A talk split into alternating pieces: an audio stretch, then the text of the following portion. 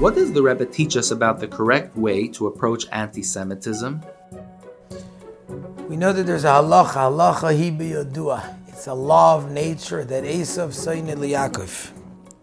Esav will always hate Yaakov. What's the purpose? What's the reason for this hate?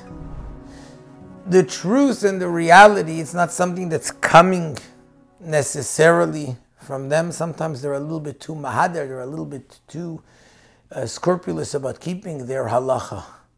But in the end of the day, it's coming from a law of nature that Hashem put into the world, and Hashem put into the world in order for us to appreciate who we are and what we're about, and our mission of being a light unto the nations, not just thinking that we're like them, that we're the same as them.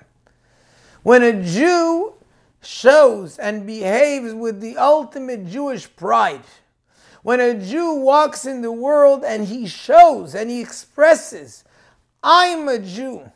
I'm a Jew who's connected to Hashem.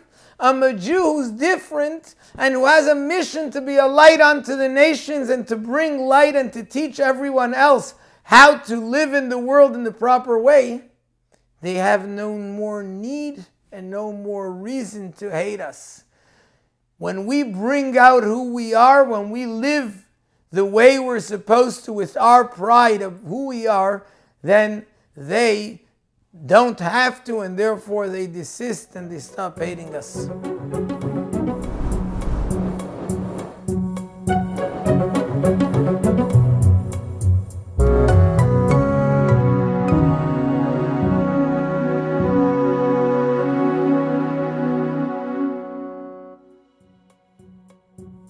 Música